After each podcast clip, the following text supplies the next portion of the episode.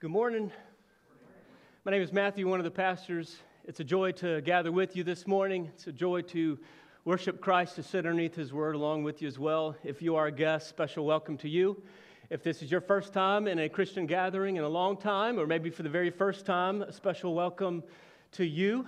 I want you to know that this is a safe place for you to struggle, to wrestle, to doubt, to ask questions as we all seek to, to learn and follow Jesus, our Savior. As we get older, things get familiar. Kind of like we've been there, we've done that, and we lose a sense of wonder at life, pretty much at everything. Everything gets stale. The, ple- the pleasure of, these wor- of this world gets stale. But children, there's a special gift that children have. They never lose their wonder, they have fresh eyes for everything. Whether it's the first time that it snowed, like last weekend for our kids, one of the big first snows that they've been able to play in, or a nature hike, whatever it is, their eyes are full of astonishment and wonder at the world. We had the, the joy of taking our uh, three girls up to Acadia National Park this past summer, and we're out there in the, in the middle of the park, right? Light pollution is way down, and so we're able to see the night sky and all of its splendor and glory. And we're looking up there just as the sun is going down, and we're able to point out each star, one star at a time, as it sort of points its way through that sky. Until there's so many stars, you can't name them all. And we're sitting there, and all of a sudden, the Lord would bless us with a shooting star that would go across, and their jaws drop, and their eyes are open, and it's a beautiful moment. And what happens as the parents is you sort of enter into that joy and that astonishment of your children. It's, a, it's an incredible way that we as parents, we as adults, can sort of re experience the wonder of life, the wonder of creation. But what's sad is, unfortunately, we begin to lose the wonder. We begin to lose the awe. But the thing is, God has made us to never lose the wonder. We are not supposed to lose the wonder. God has fashioned us in such a way that we would be drawn to wonder, that we were created to worship things, to, to worship God. But what happens is we often look to the wrong thing to get our sense of awe and wonder. We worship the wrong thing. And when that happens, tragedy strikes. Disaster happens, disorder happens. When we, when we aim that needle of our heart to something other than God, pain happens. We hurt others, we hurt ourselves. And sadly, it's just too infrequent that we are in astonishment of God. But that's what God's calling us towards He's calling us to himself. Before God wants anything from us, he wants us to be satisfied in his love, in his glory, his goodness. So that's where we're going this morning. We need help. We need help to orient our hearts, to orient our lives around God so that peace and joy and flourishing can happen. And this morning, Psalm 8 is a help for us. Just as we might vicariously enter into the joy of creation, the joy of a shooting star through some children. So this morning, we're going to enter in through David. Through David in Psalm 8, enter into his wonder and his astonishment of God. And hopefully, by the power of God and his Spirit, we would get there. Our encouragement this morning is to be in awe of God simply to stop, to be still, and to be in awe of God. Let's pray for his help as we dive in.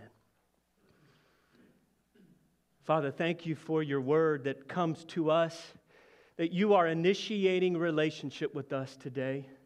You're coming to us in the midst of all kinds of circumstances, all of our narratives that we got going, all of our stories, our anxieties, our fears, our distractions. And God, we pray that you would give us a glimpse of yourself this morning. God, that you would raise our affections up off of this world and place them on you, the God who never stops satisfying us, the God who truly fills us with wonder when everything else in this world at some point begins to lose its shine. Would our hearts be directed towards you this morning for the glory of your Son? It's in his name that we pray. Amen. So, Psalm 8 begins, and it's our first encouragement to be in awe of God's glory in creation. be in awe of God's glory in creation. Verse 1 O Lord, our Lord, how majestic is your name in all the earth. You have set your glory above the heavens. So David starts out in this verse and he is magnifying the praise of God. He's looking around. He's been looking around his, his life, his existence. He's looking in creation and he's interpreting that data as, he come, as it comes in. He's, and he moves from an observer, from a scientist, he moves to a worshiper. He's interpreting that data, that the data is not the end of everything. That data is coming to him through God. He says, Oh Lord, he puts the focus on God. He's, he's reading everything through the lens of God. All, oh Lord, that Lord, all caps in your Bible, is the name for Yahweh. It's the revealed name that God gave the Israelites. This is my name, Yahweh, the covenant keeping God of Israel. And David's saying, That's the God. You, God, the covenant keeping God, Yahweh, is the God whose name is majestic everywhere I look in the earth.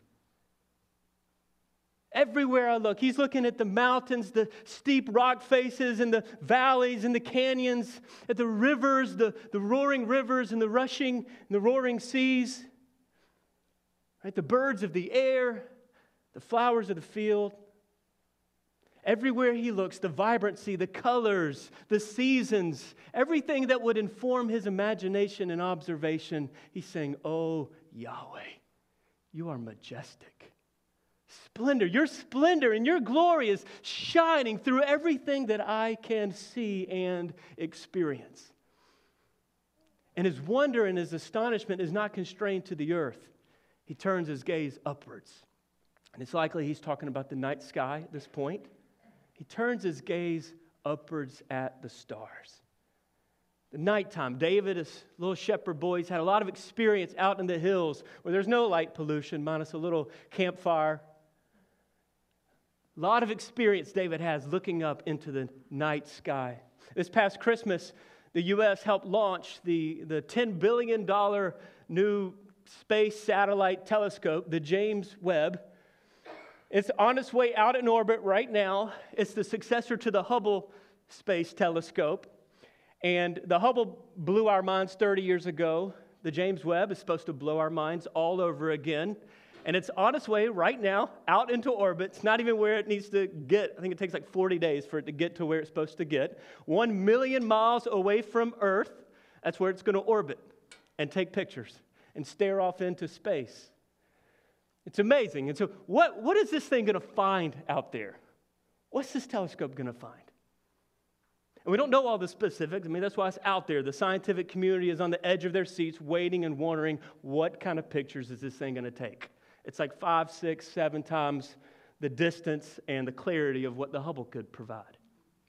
And regardless of what those specifics are, we don't know them, but we do know this. What, they, what the telescope is going to find is more glory.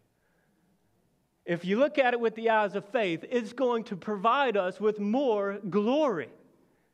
Whatever that expanse is, whatever that picture is, oh Lord, your glory you have set above the heavens. Whatever we find out there, God, you are shining through it. You are shining through it. You are a big, awesome, powerful God. And David continues to articulate this power that he's experiencing in the earth and in the sky. And he says in verse 2 Out of the mouth of babies and infants, you have established strength because of your foes, to still the enemy and the avenger. Now, while this verse is pretty challenging to understand exactly what David is referencing, one idea is really clear that God's power is magnified through weakness. God is in the business of showing off his power through weakness. It's one thing to show your power through powerful things, it's another thing to show your power through weak things. It's like David David would know this. I don't know exactly when this psalm was written. We don't know. But David having this experience when he's fighting Goliath, right? David, the little shepherd boy, no armor, just a little slingshot, going against Goliath, this huge giant full of armor. And David takes him down. And what happens in that moment? God's power is magnified through weakness. Right? Or when LeBron James, if you play LeBron James in a game of one on one, you tie his ankles together, you tie his hands behind his back, and he still slams on you. He's just magnified his skill, his power. And that's what God is doing. God is, God is so powerful. David is highlighting this. He's so powerful that he uses the weakest of things babies and infants. He's ordained strength and praise from babies and infants to magnify his name and how great he is.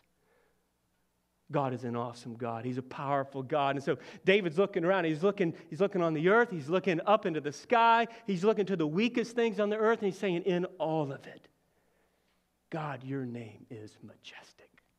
You are full of splendor and power and glory and might. He's in awe.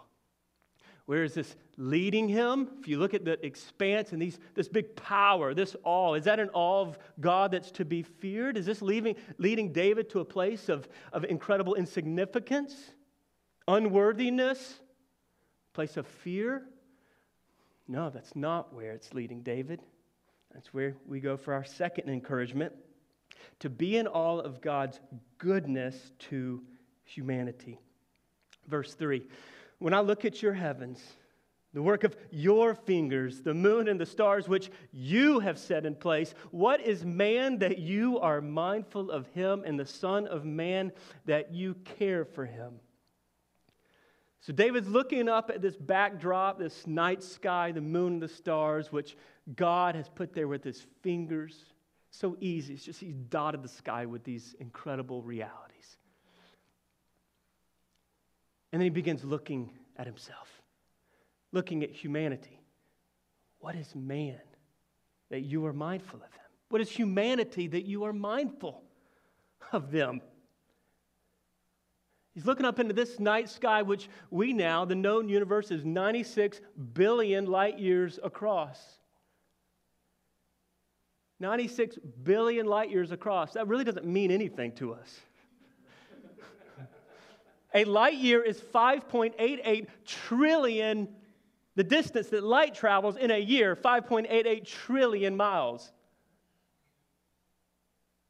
And there's 96 billion of those. The ruler we have to use to sort of chart our way through space is a light year. Are you kidding me? I mean, it just blows your mind. Like, you don't have a category for that. Again, you set your glory above the heavens. The work of your fingers have done this. Oh God. Oh God, we are nothing. Right? I want to, I want to show you this picture if we got it up here. This is called the pale blue dot. This was a picture taken in 1990 from, a, from the Voyager, I believe. That little dot that just so happened to pass a light ray coming from the sun or coming from somewhere, that little dot is Earth. And there we are. and I had to zoom in that image big time. I hope y'all can all see it. But the point is, you can hardly see it, and that's from one of our telescopes.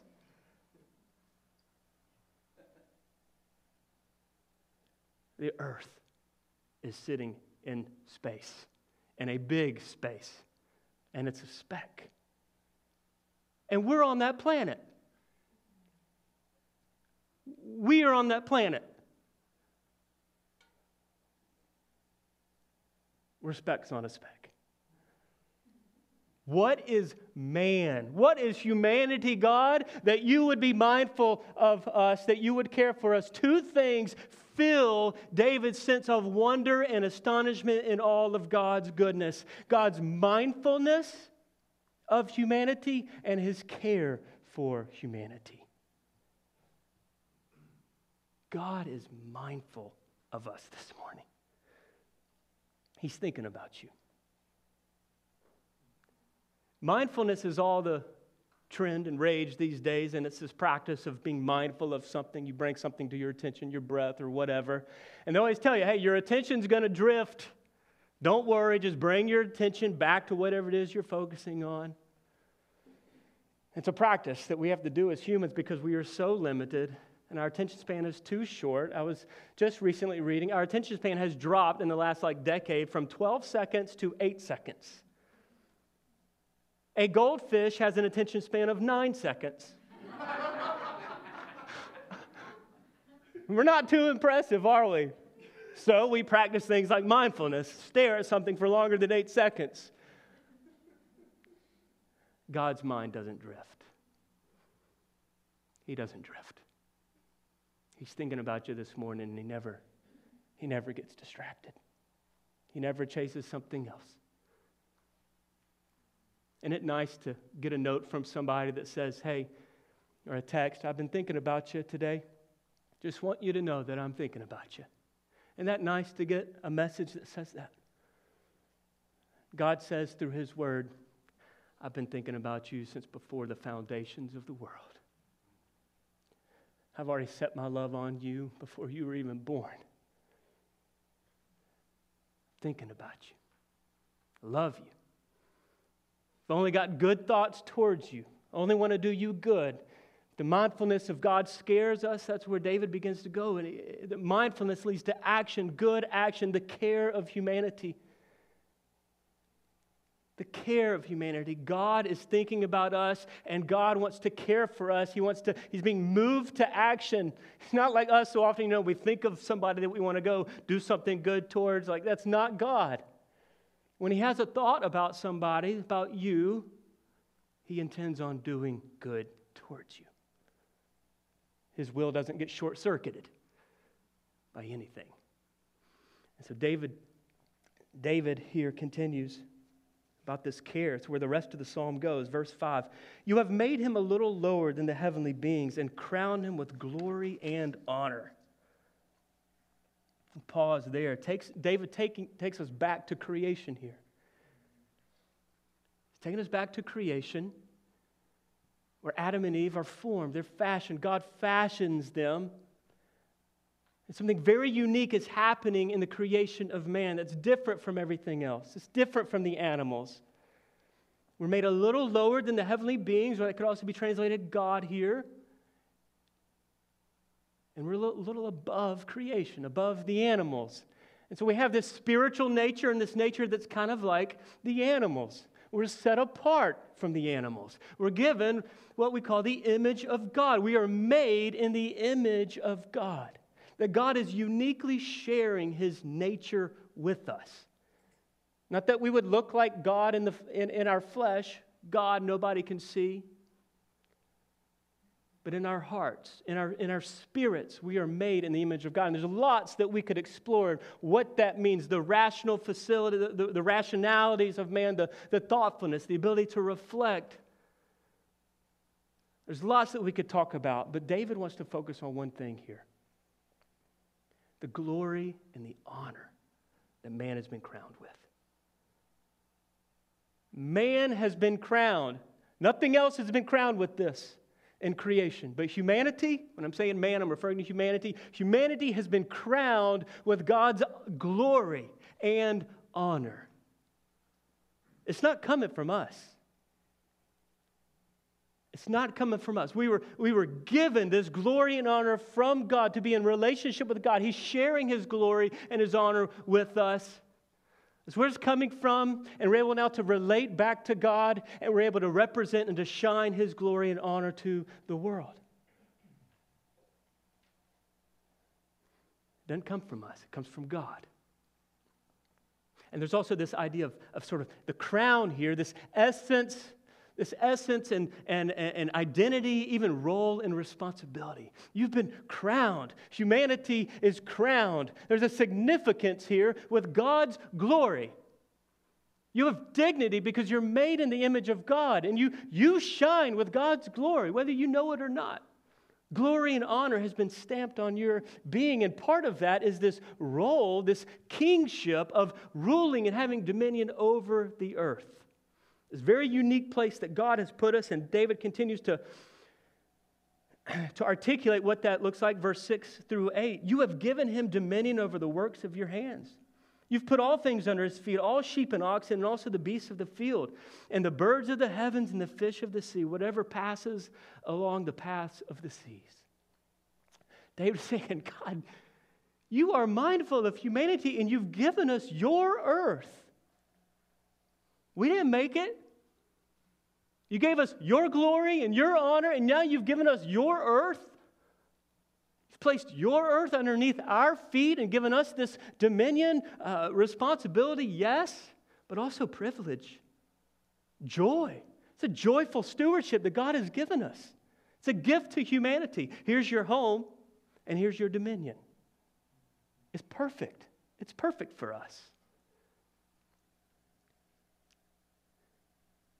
And it's underneath our feet. Underneath our feet. Responsibility and stewardship. To enjoy, but to rule, to rightly rule not abuse, but to rule well, to rule according to God, to rule in the path of His commands, to take care of our home, that it would shine with the glory of God as well. So, David, sort of to sum up here where we're at so far, he's thinking, what is man? that you're mindful of him in, in, this way and you care for him in this way. I mean, everywhere I look, as far as I can see, and everything I think of, your majesty and power is everywhere. And yet you care for us and you've given us this precious gift of the earth. And you're thinking. It's amazing. David is full of wonder and astonishment. astonishment. So he repeats at the end, O Lord, our Lord, how majestic is your name in all the earth. He can't get over it. David cannot get over it. What's your sense of awe and astonishment at God this morning? When's the last time you walked out into the night sky and looked up and just stood in awe? When's the last time you were just in wonder at creation? Went on a nature hike, did something, stood still, and just looked around and said, Wow, God, you're amazing. You are amazing. But if you're like me, it's like sometimes not a whole lot of majesty out here. I mean, have you looked around? Like David, have you have you turned on the news feed? I don't see a lot of majesty of God and His splendor everywhere. Actually, where I look, I see devastation. I see devastation in myself, I see devastation in others, I see devastation in the world. A lot of it. An overwhelming amount of devastation, actually. Evil, all kinds of trials, natural disasters so it's like, David, so what is going on here? What are you, what are you doing in this psalm, David? Are you blind to reality? No, he's not blind to reality. He's already talking about there being enemies in verse 2. David knows full well that things are not all well in the world. David is seeing in part, and he's seeing with the eyes of faith. He's looking beyond the natural data that's coming to his eyes, and he's seeing it with the eyes of faith to interpret it from God's perspective. He knows things are not all well.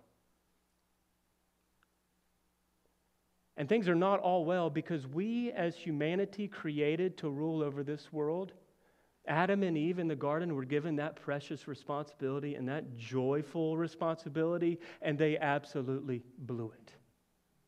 We in them blew it. Humanity has blown it. We've not stewarded ourselves or this world well. When they disobeyed God, it all flows from sin. When they disobeyed, disobeyed God, the dominion was lost. And it was handed over to Satan. It was handed over. Humanity no longer has any ability to rule. We are ruled. And a curse comes on us and on creation as Satan gains the upper hand. And this present age is ruled by his dark powers of evil in the heavenly places. David knows this. Again, I don't know when this was written, but David would experience that. To sin with Bathsheba, being ruled by his flesh. The Apostle Paul would know this. As he articulates in Romans 7 the, the thing that I want to do, I can't do. The thing that I hate, that I don't want to do, that is the thing that I keep doing. Who will rescue me from this body of death? Being ruled by the flesh. And if we're honest, that's us today, too. We don't have power. We don't have the power to be holy. We can't do right. We've lost it.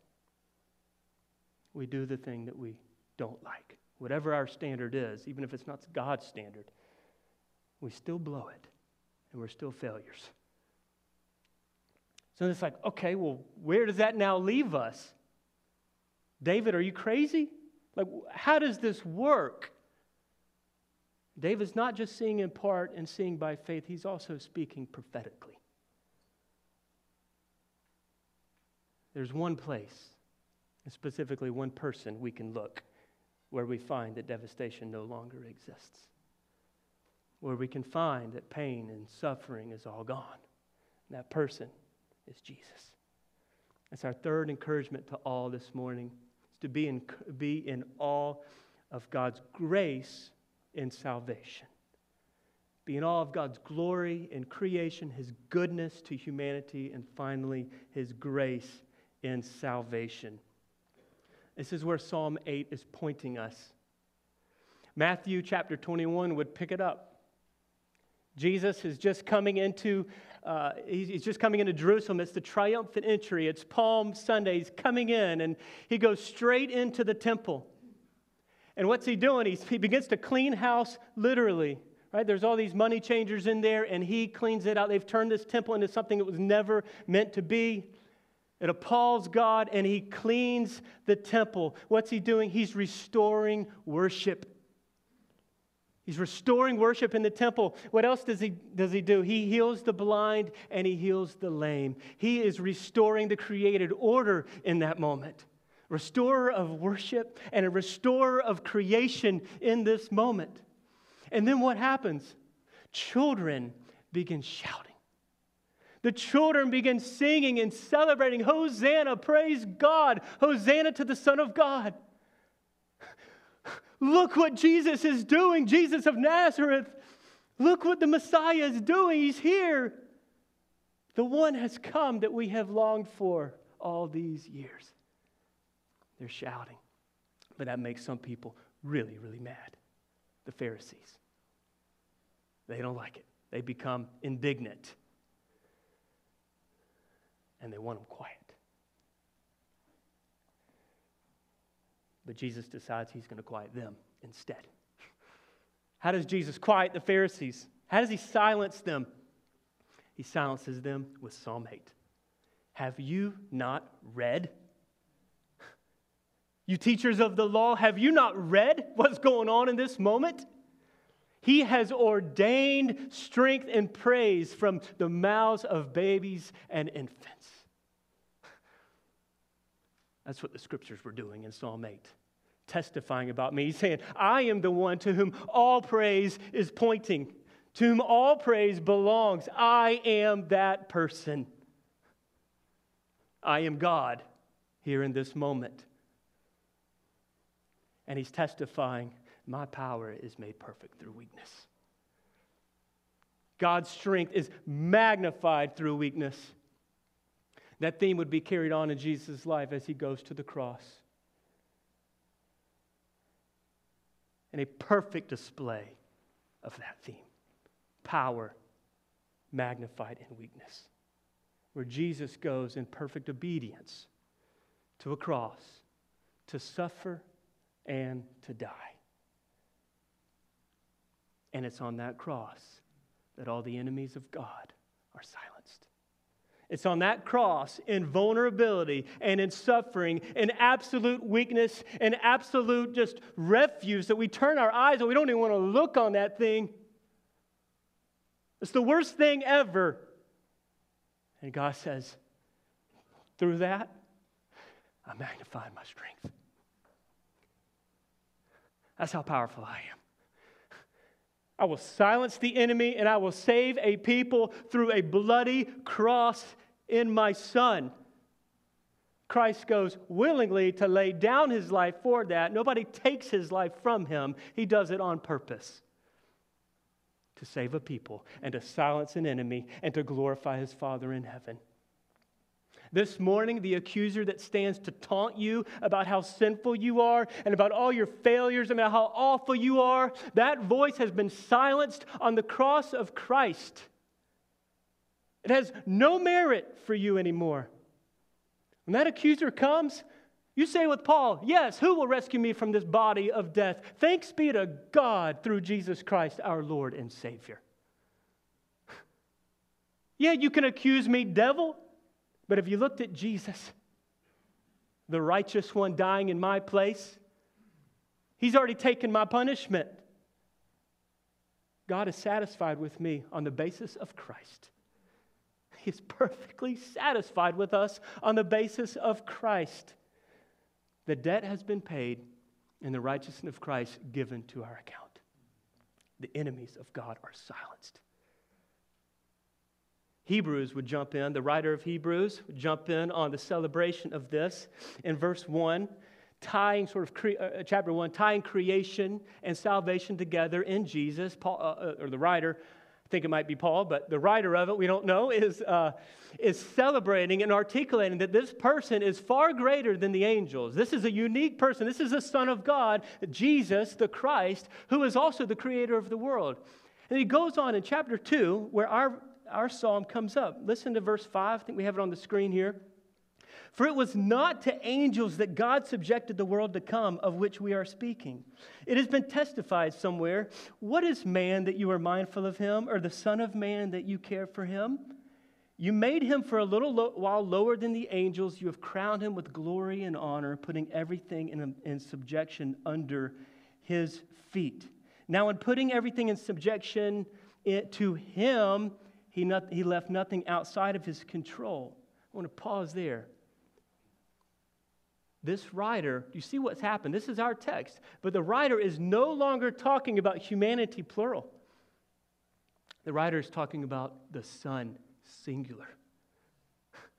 The Son, singular. And he goes on At present, we do not yet see everything in such subjection to him but we see him who for a little while was made lower than the angels, namely Jesus, crowned with glory and honor because, don't miss that, because of the suffering of death, so that by the grace of God he might taste death for everyone. God comes in Jesus. He puts on his flesh suit and becomes fully human but He's also fully God. To do for us what we could never, ever do ourselves. To save us, to pay our penalty, to rescue us from the grip of the enemy. Why is Jesus crowned with glory and honor? He's crowned because of his death. He's crowned in his death. Why is he crowned there? Because he's victorious over all things. No one could stop him. He is the King of kings and the Lord of lords. All things have been put in subjection under him. He's conquered every foe, every enemy, the last enemy being death itself. And he comes out of the grave victorious. And he's also crowned because he is our king and he has saved us. He has rescued us, a people in bondage, tasting death for everyone. Church, an unbeliever this morning, Jesus tasted death so you don't have to taste it. If we believe, we will rise with Christ. die with Christ, bury with Christ, and be raised to new life with Christ. The grace of Almighty God. It's a gift. We did nothing to earn it, we did nothing to cause Jesus to come to this earth. He did it because he loves us. He did it because he's been thinking about us from before the foundation of the world and primarily thinking about his son,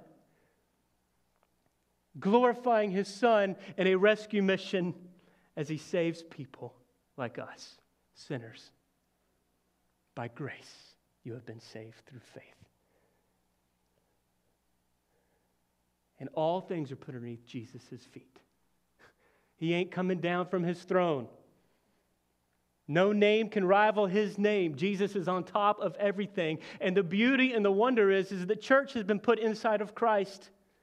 We, faith in, we have faith in Jesus. We are placed in Christ. And if we are in Christ, as Ephesians would say, all things have been put underneath our feet as well,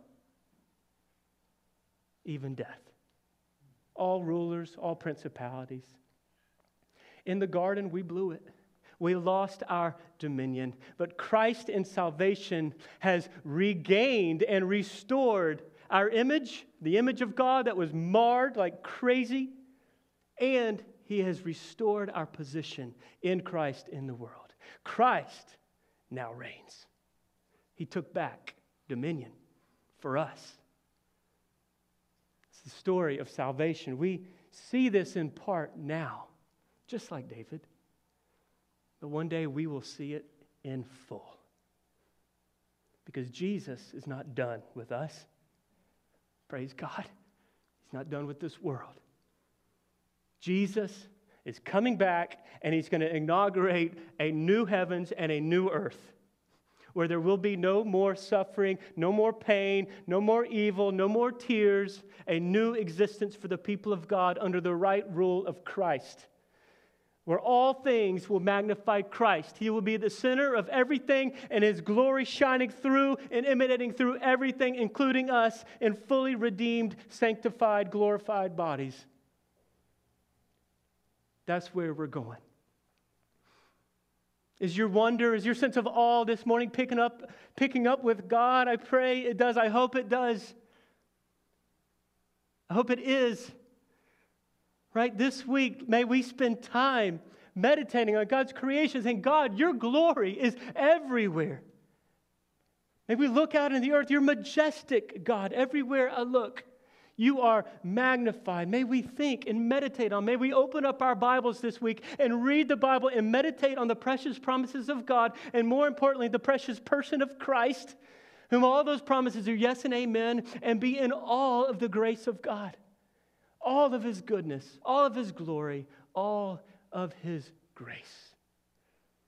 As we look forward to that day when we will say and we will proclaim, O Lord, our Lord how majestic is your name in all the earth. Let's pray.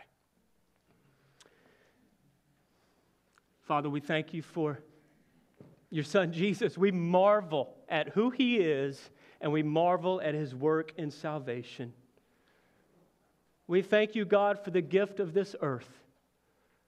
We thank you, God, for the, for the home that you have created, for the people that you've formed us to be a part of. And God, that we are made in your image to relate to you, to worship you, and to reflect you to others.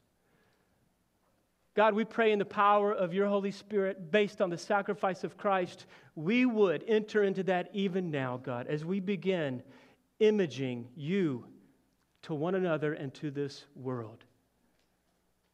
God, we ask that you would use Harvest Church to magnify your glory, your goodness, and your grace. May we worship you in it. May we enjoy it and may we take it to the ends of the earth as we look forward to that great day when everything will be seen as you currently see it. It's in your name we pray. Amen. Please stand as we respond.